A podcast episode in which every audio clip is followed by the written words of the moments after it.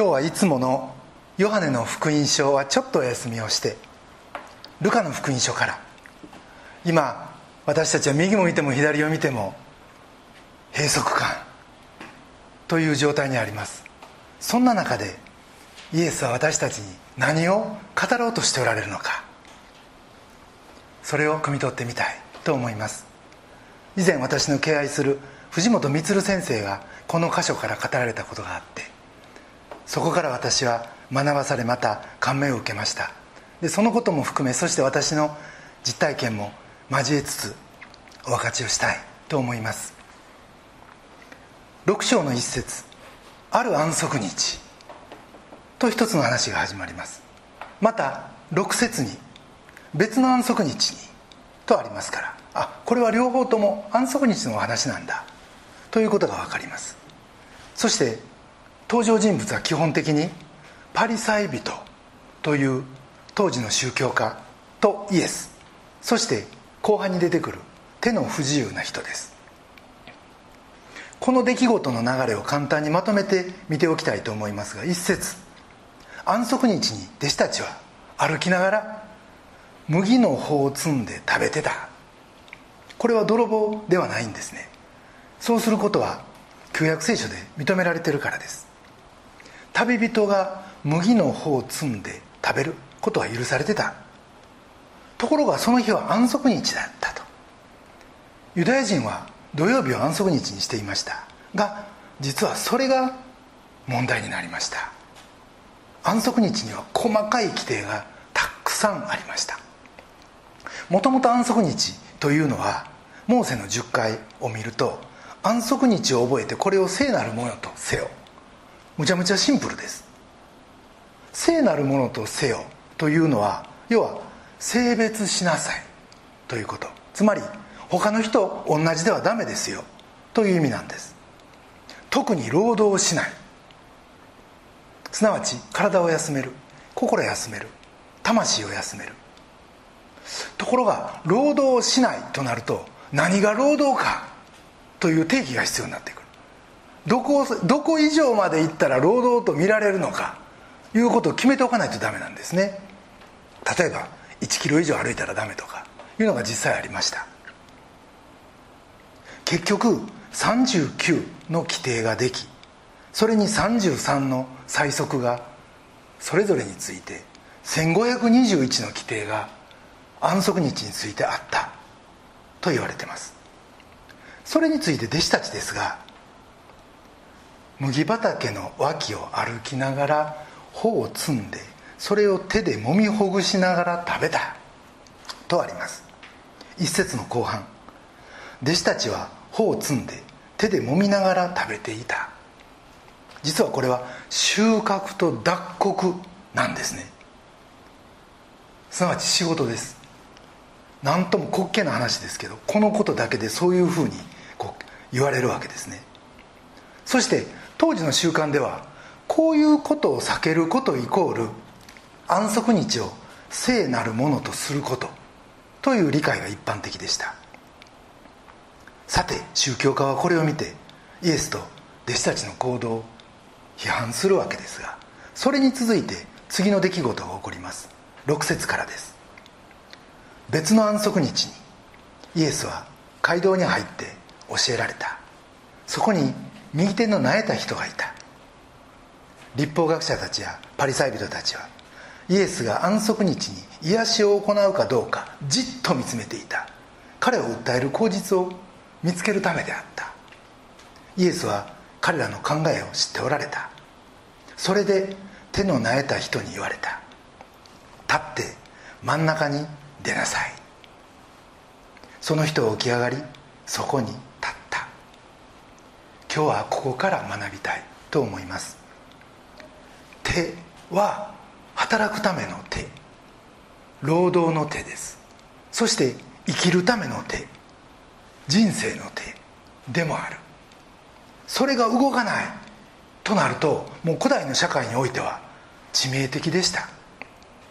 手とか足とかのどれかが動かないとなるともう社会的な立場を失うことにもなるしそれだけでもう別扱いされてしまう。あるいはもう社会から追い出されてしまうという可能性もある。そんなロークを背負った人がそこにいたわけです。さてここからなんですが実は彼を取り巻いているパリサイ人立法学者の関心はこの手の不自由な人には向けられてませんでした。彼らの関心は人の苦しみではなくイエスが安息日にその人を癒すかどうかでした。つまりイエスが立法に反することをするかどうかであって苦労している彼のことではなかったわけです。生まれつきなのかそれとも途中からそうなったのかは分かりません。でも心身の不幸を彼が担ってる。ということに関して彼らは全然関心を向けてなかった。そんな目線で彼らは人を見ることもなくまたイエスを見ることもなかったわけです。とにかく一人の人の苦しみが全く問題になってない世界です。彼らはその人の存在にすら関心がありませんでした。実は聖書の中にはこういう状況がいっぱい出てくるんですね。例えば汚れた霊に疲れた息子が所構わず火の中水の中飛び込んで苦しんでる。その命がけの人生とそしてそれを見守るお父さんが出てきますよね。あの時も周囲の人たちはあなたの弟子たちがどうしてこの悪霊を追い出すことができないのかという議論はしますけどでも肝心のそのお父さんや息子た息子には同情する様子はないんですよね。さらに別の場面で正気を失って墓場に住んでもう凶暴で朝晩叫びながら石で自分の体を傷つけるという男も出てきます。イエスはその人に会うためにわざわざ出かけてくるんです。ところが実際その周囲に住んでる人たちは彼に触れんように近づかんようにしてた。とあります。12年間長血を患っているという女性も出てきます。いわゆる医療にもう全財産つぎ込んですっからかになってしまった女性の話です。あるいは生まれつき目の見えない男性も出てくる。耳が聞こえずそれゆえに言葉も喋れないいうような人もいる。そして数多くのハンセン氏病の患者が出てきます。イエスはこれらの病気を癒された。実はそんな場面は聖書に数えきれんほど出てきます。全部数えると105回です。まあ一つの事件を何人かがあの描いてるので重なってはいるんですけど105箇所あるわけです。ちょっと代表的な例をあの見てみたいと思います。マルコの福音書の6章53節から56節を読んでいきます。それから彼らは湖を渡ってゲネサレの地に着き船をつないだ。彼らが船から上がると人々はすぐにイエスだと気づいた。そしてその地方の中を走り回りどこでもイエスがおられると聞いた場所へ。病人を床に乗せて運び始めた。村でも町でも里でも。イエスが入っていかれると人々は病人たちを広場に寝かせせめて衣の房にでも触らせてやってください。と懇願した。そして触った人は皆癒された。こういう風景があの時代のイエスの周りのもう普通の風景やった。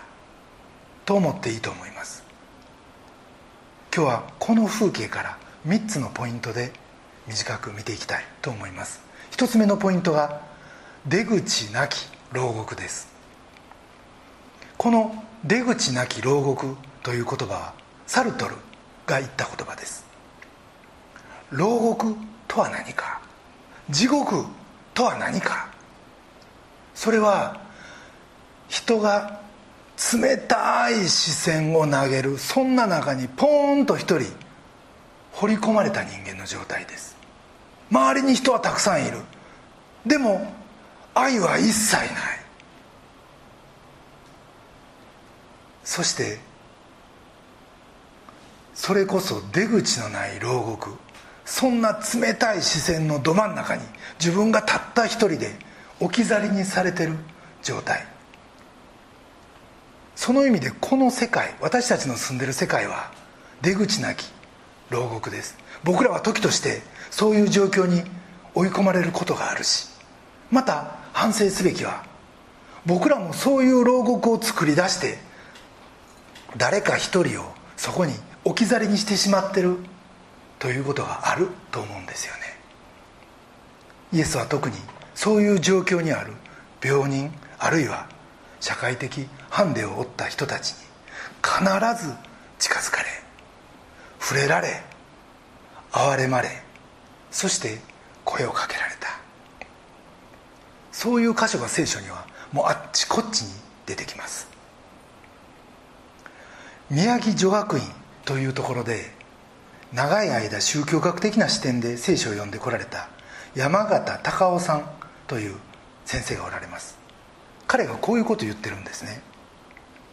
私が聖書を真面目に読み始めたのは私が高校2年の秋今でもはっきり覚えているのは友人と語らって洗礼を受けたからである。もう50年も前の話だ。読み始めてすぐガリラヤ湖畔の村々から病人を訪ねて歩く不思議なイエスの物語に引き込まれていった。おびただしい数の病人である。子供の頃私の住んでいた仙台東部の寺町には盆や彼岸の季節になるとどこからともなくたくさんの物乞いが湧いてくるように現れた。その中には布で顔を隠し通り過ぎてゆく。物言わぬ不老者も混じっていた。そういった不老者のために握り飯を皿にのせて家の軒下や戸口に置いておく習慣が寺町にはあった。子供たちは固く口を閉ざして覗き見することすら禁じられてた。そんな過去の残酷な記憶が聖書の中の重い皮膚病の男の癒しの場面と重なったのだって。まあ昔のことですから町や寺町にそういう人たちは住むことは許されてなかったでしょう。でも盆の時だけ出てくることは許された。でもそういう季節が終わるともうそういう姿を見ることはなくなりました。でももし当時僕らがそういう病を持ってたとしたらそれこそサルトルの言う出口のない牢獄に生きることになったと思います。まあ今の時代はパラリンピックとかがあったりで当時なんかよりよっぽどオープンということは言えると思います。でもやはり手とか足とか目とかそういう不自由を持ったとしたら現代でもそういうことを感じるに違いないと思うんですねコロナの時代になって目の不自由な人が大変苦労するようになったって言われます街で声かけてもらえなくなったって以前なら「駅まで行かれますか?」とか「肩貸しましょうか?」みたいに駅でも街でもどこでも声かけてもらってたってところがコロナになってそういう声をかけてもらえるようになったまあ触れること自体近づくこと自体が良くないということもあるでしょう。でもそれゆえに大変苦労されてるという話をニュースでやってました。人の視線を感じながらそれが非常に冷たくてそして自分のことを見てても見ふりをする。パリサイ人や立法学者たちはイエスに視線を注いでました。でもそれはイエスが何をするかを見るためであってイエスのすぐ横にいる手の使えなくなった人に対しては何の視線も送ってない。これが今の時代も存在する出口のない牢獄なんだと思います。2つ目にイエスの視線とその声かけです。イエスは何のためらいもなくそういう人たちに声をかけられました。8節。イエスは彼らの考えを知っておられた。それで手の苗えた人に言われた。立って真ん中に出なさい。その人は起き上がりそこに立った。立って真ん中に出なさい。イエスの目はいつもそういう人たちに注がれてました。それは聖書の語るイエスの真理だと思います。でもその箇所ではもうそれだけじゃない。イエスはある意味宗教家たちに対する反発抵抗挑戦として病を負ったその人を癒すという声に出るんですよね。彼らが見てるその前で安息日のど真ん中に堂々とその人を癒すわけです。聖書を見てると出口のない牢獄にさまよう人がいると何のためらいもなく声をかけるのが主イエスです。それが病人であろうが社会的な弱者であろうが人生の労苦を負ってる人であろうがイエスにとっては何の区別もない。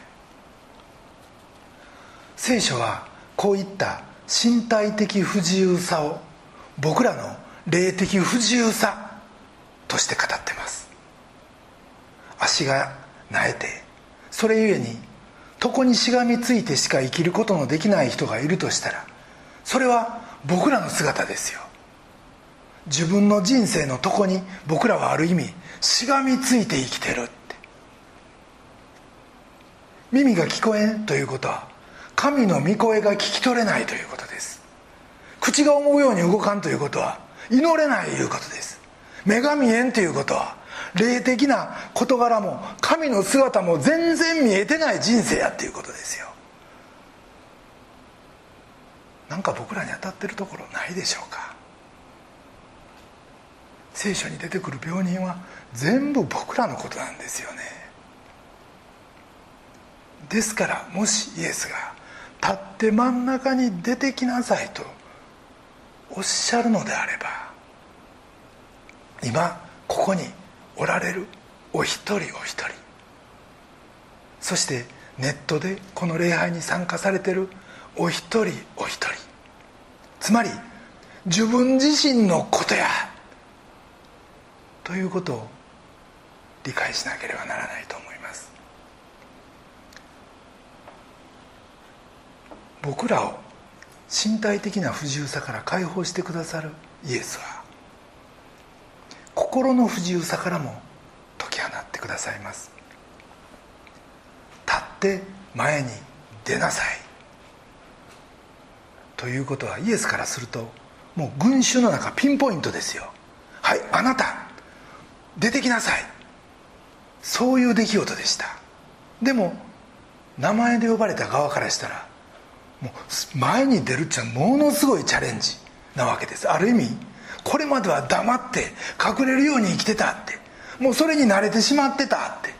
顔隠すように手隠すように嫌な部分全部隠して生きてた。でも今前に出るように。そして私はあなたを癒すと。このイエスの愛のチャレンジに引きつけられるように彼は前に出てくるわけです。これは決断というより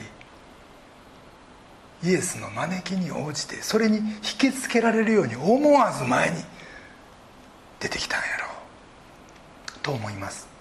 僕ら一人一人は今そのように立って前に出ることが求められてる。ということです。イエスの目線とイエスのこれは2つ目のポイントです。3つ目は手を伸ばしなさい。10節にそして彼ら全員を見回してからその人に手を伸ばしなさいと言われた。イエスは彼を癒します。イエスは言います。手を伸ばしなさい。私はあなたを救いたい。私はあなたを励ましたい。私はあなたに命を与えたいって。でも手伸ばすいうことはそれも手の不自由な人に手を伸ばしなさいいうことはむちゃくちゃ難しいことですよね。手が不自由な人にまず首を動かしてごらんって。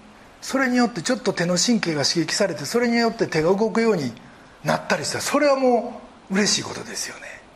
もちろんそういうアプローチもあるかもしれん。でも本質に触れんまま栗だけ動かしてたら結局それで終わってしまう可能性も十分にあるということ。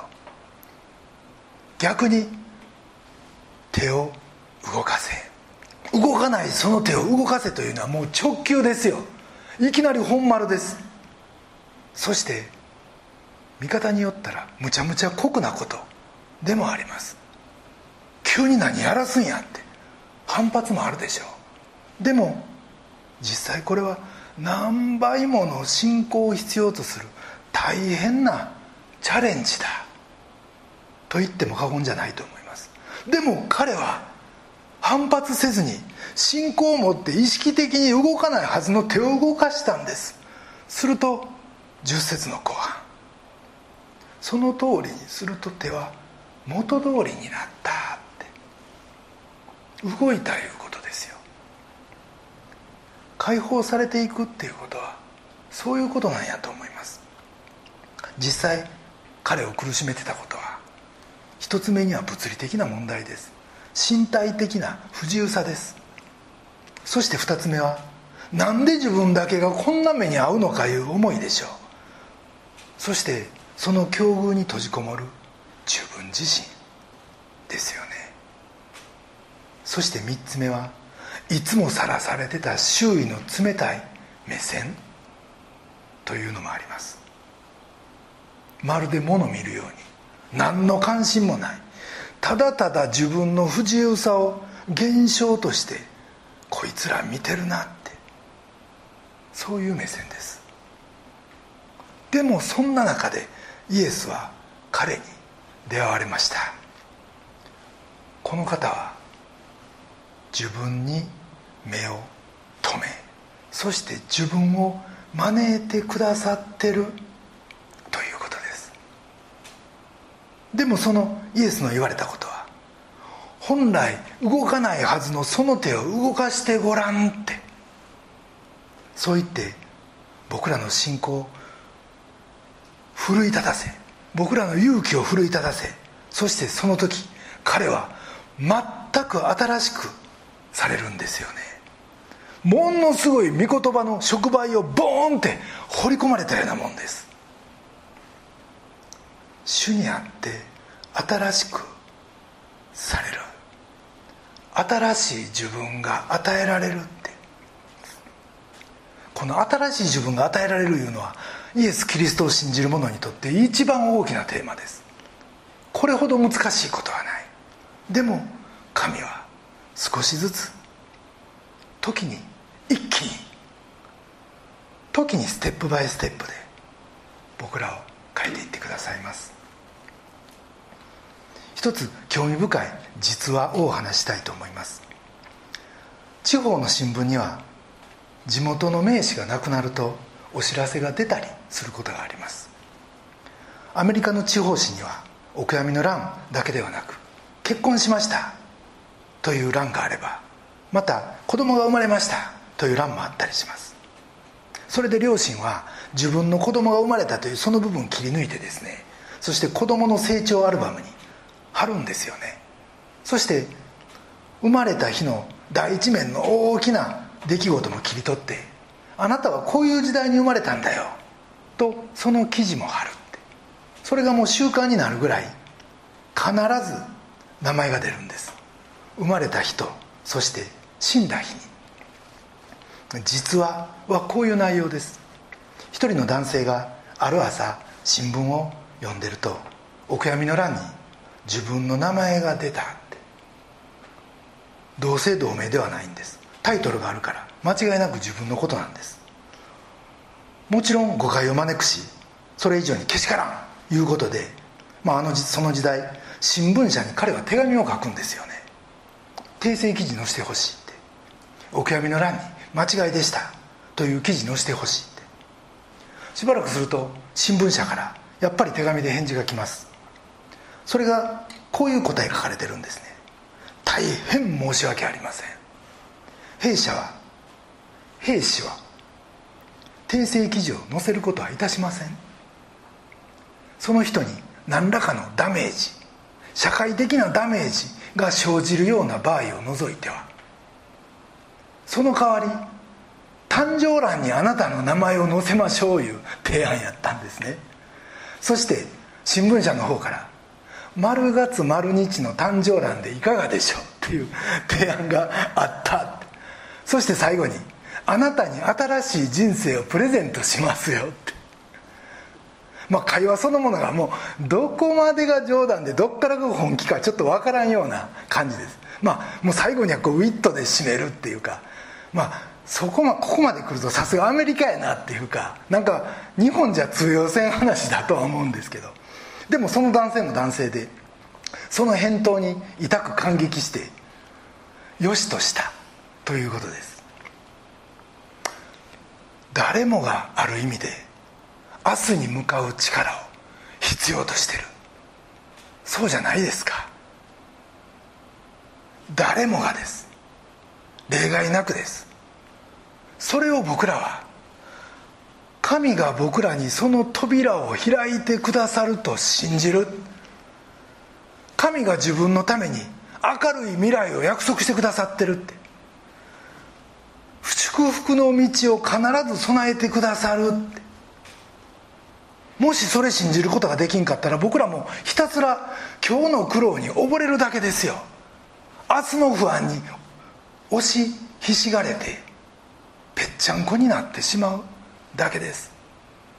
でも神は常に僕らに希望のある将来を備えてくださっているということをエレミア書に載ってるじゃないですか。エレミアの29章11節。私自身あなた方のために立てている計画をよく知っている。主の言葉。それは災いではなく平安を与える計画でありあなた方に将来と希望を与えるためのものだ。イエスの手を伸ばしなさい。あなたのもう動かなくなってしまったその手をそして縛られた心を出口のない牢獄から私が今引き上げてあげようってその言葉はまさにあなたの名前をお悔やみの欄に載せその代わりにあなたの名前を出生の欄に載せてあげようというくらいの劇的な変化を約束してるということ。そしてこの男性はそれを経験した。ということです。僕らも少なからずこのような体験を期待したい。と思います。最近コロナ対策もあって広めの礼拝場所ということであちこち探してます。まもちろんここはいいんですけどここはでも月に3回ぐらいしか使えなくて1回とか2回はどうしても他のところを探さないかそこで見つけたのがニュー新橋ビル。築50年の新橋の駅前すぐにある。皆さんもご存知かもしれません。SL 広場のすぐ横。サラリーマンの殿堂と言われてるもう昭和の香りがするあのビルです。僕は割と気に入ってるんですけどね。で月に1回ぐらいあるいは2ヶ月に1回ぐらいそこを使うことになるかもしれん。で実はそこ行った時に「スクリーンもお借りしたいんです」って言うと「いや部屋代込みですよ」って言われてああそれは嬉しいなって思いました。部屋自体またスクリーン自体ももちろんもう年代物ですから両方とも。ピカピカとは決して言えないですけど。でもそのスクリーン見て思ったことがスクリーンに映し出されるものを見て感動する人にとってはスクリーンの体裁なんて何の関係もないいうことです。もうそのコンテンツが全てやいうことです。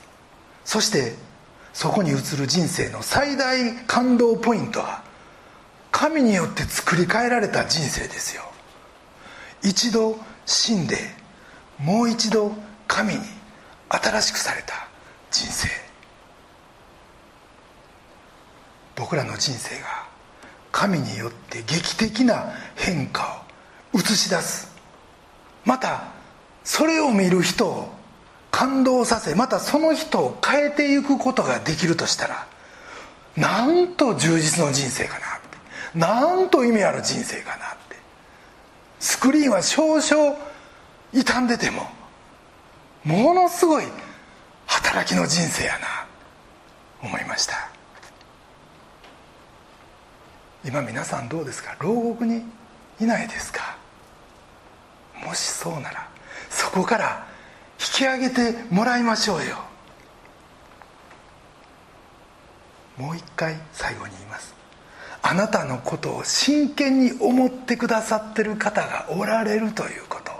その方は私たちの作り主主イエス・キリストです。天地万物を創造され全知全能のお方であるということ。そこに僕らの希望があり力がある。そしてその希望と力を映し出すあなた自身のスクリーンは実はそれを見る人をあなたと同じようにその希望と力によっていっぱいにしてくれるということですよ。これ以上の奇跡ってないんじゃないでしょうか。こんな僕らを通してですよ。こんな僕らをスクリーンとして使って神がそんな奇跡を起こされる。でも神は人を通さずにたった一つの奇跡も起こされることはないんです。白血病で倒れて1年7ヶ月の療養してオリンピックで金メダルを取った。そういう実績のあるあの池江璃花子さんが昨日のインカレで5位入賞を果たした。そしてその試合後のインタビューで「私の第二の水泳人生が今日始まりました」って涙ながらに語っていましたあれ見て感動せん人はいるでしょうか僕ら一人一人が神によって第二の人生を始めさせていただきそしてその神の奇跡を映し出す媒体になればって。そしてビッグスクリーンによってそれを通して神の栄光を表すことができればと願ってやみません。それでは一言お祈りいたします。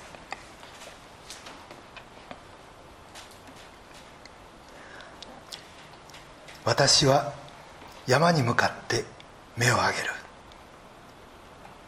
私の助けはどこから来るのだろう。私の助けは天地を作られた主から来る。愛する天のお父様皆をあがめます。私たちは皆心も体も不自由さにあえいでいます。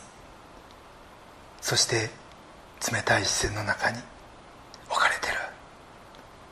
でもそんな私たちをあなたはご存知であなたは愛の視線で見声をかけ新しい一歩を歩ませようとしてくださっていることを感謝します。古い自分に死にあなたのくださる新しい自分に生きることができますように。そのためにもあなたの呼びかけに今気づきお従いすることができるように助けてください。あなたに変えられた新しい人生があなたのくださった祝福を流し出すとともに見る人触れる人にあなたから来る感動と喜びと希望と力を与えることができるようどうぞ一人一人を強め導いてください。私たちの救い主主イエス・キリストのお名前によってお祈りします。アメン。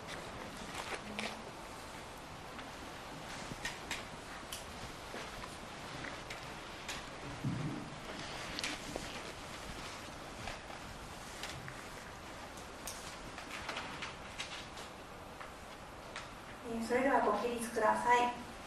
神の愛と使わしめを通しドリーマーを賛美しましょう。